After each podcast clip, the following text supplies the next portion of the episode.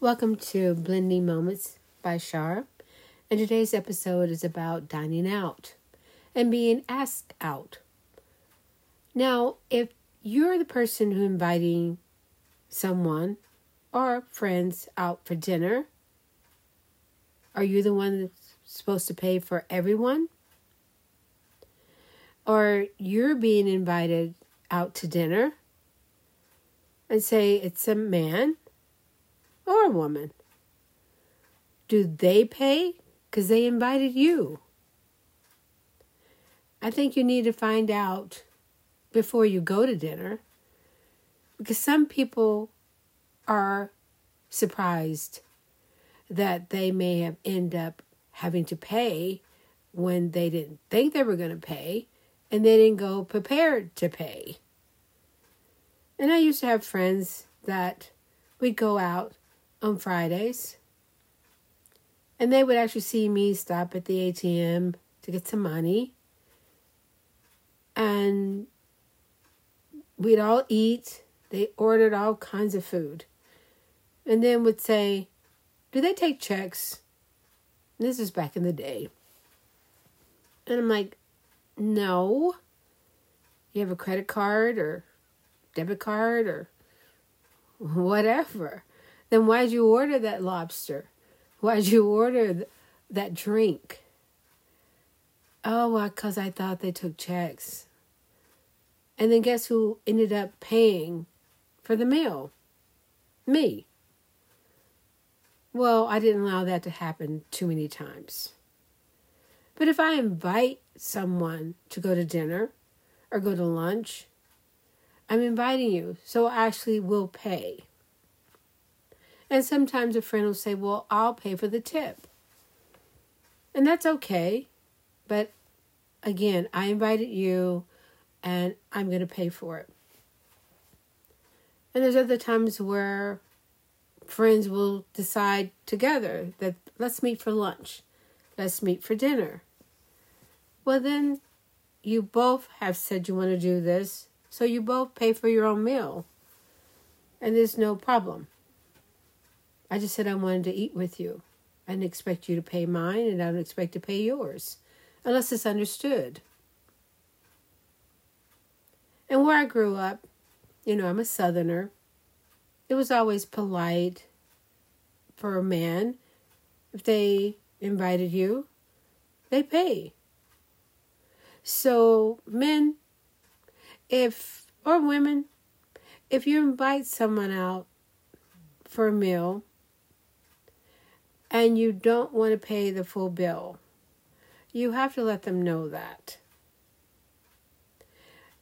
Or go, and some people will actually not eat very much, or they eat at home before they go to dinner because they're going to pay for the other person, but they don't have enough to pay for both, which is okay. It's kind of a smart way to do things. You just say, I'm not really hungry. But you have to make a plan, make a decision on where you're going, how much is the meal going to cost, is drinks or are drinks included, dessert included, coffee included.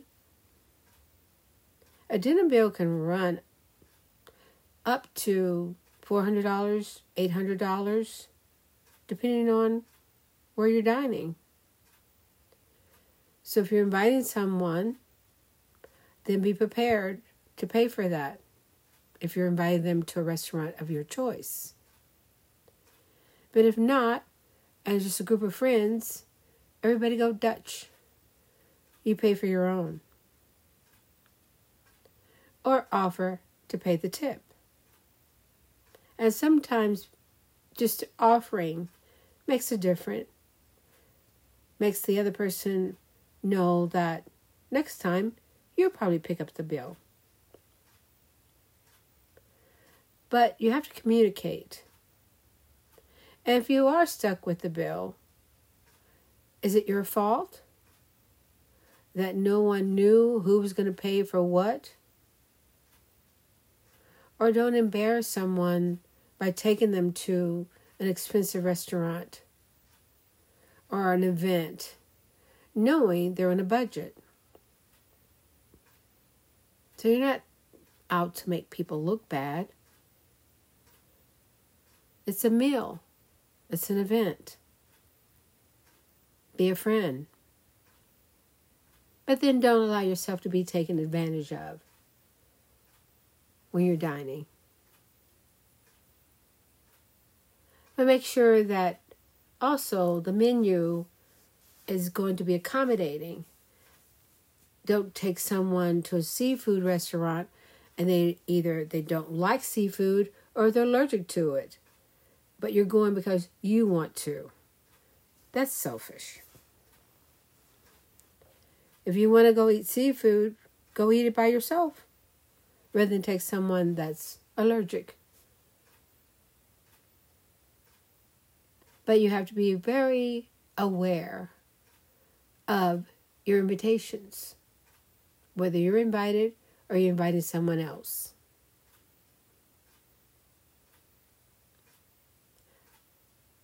So let me know.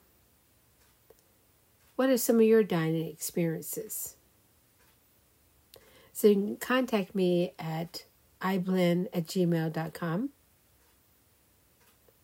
And thank you for continuing to listen to my podcasts and following me on Instagram.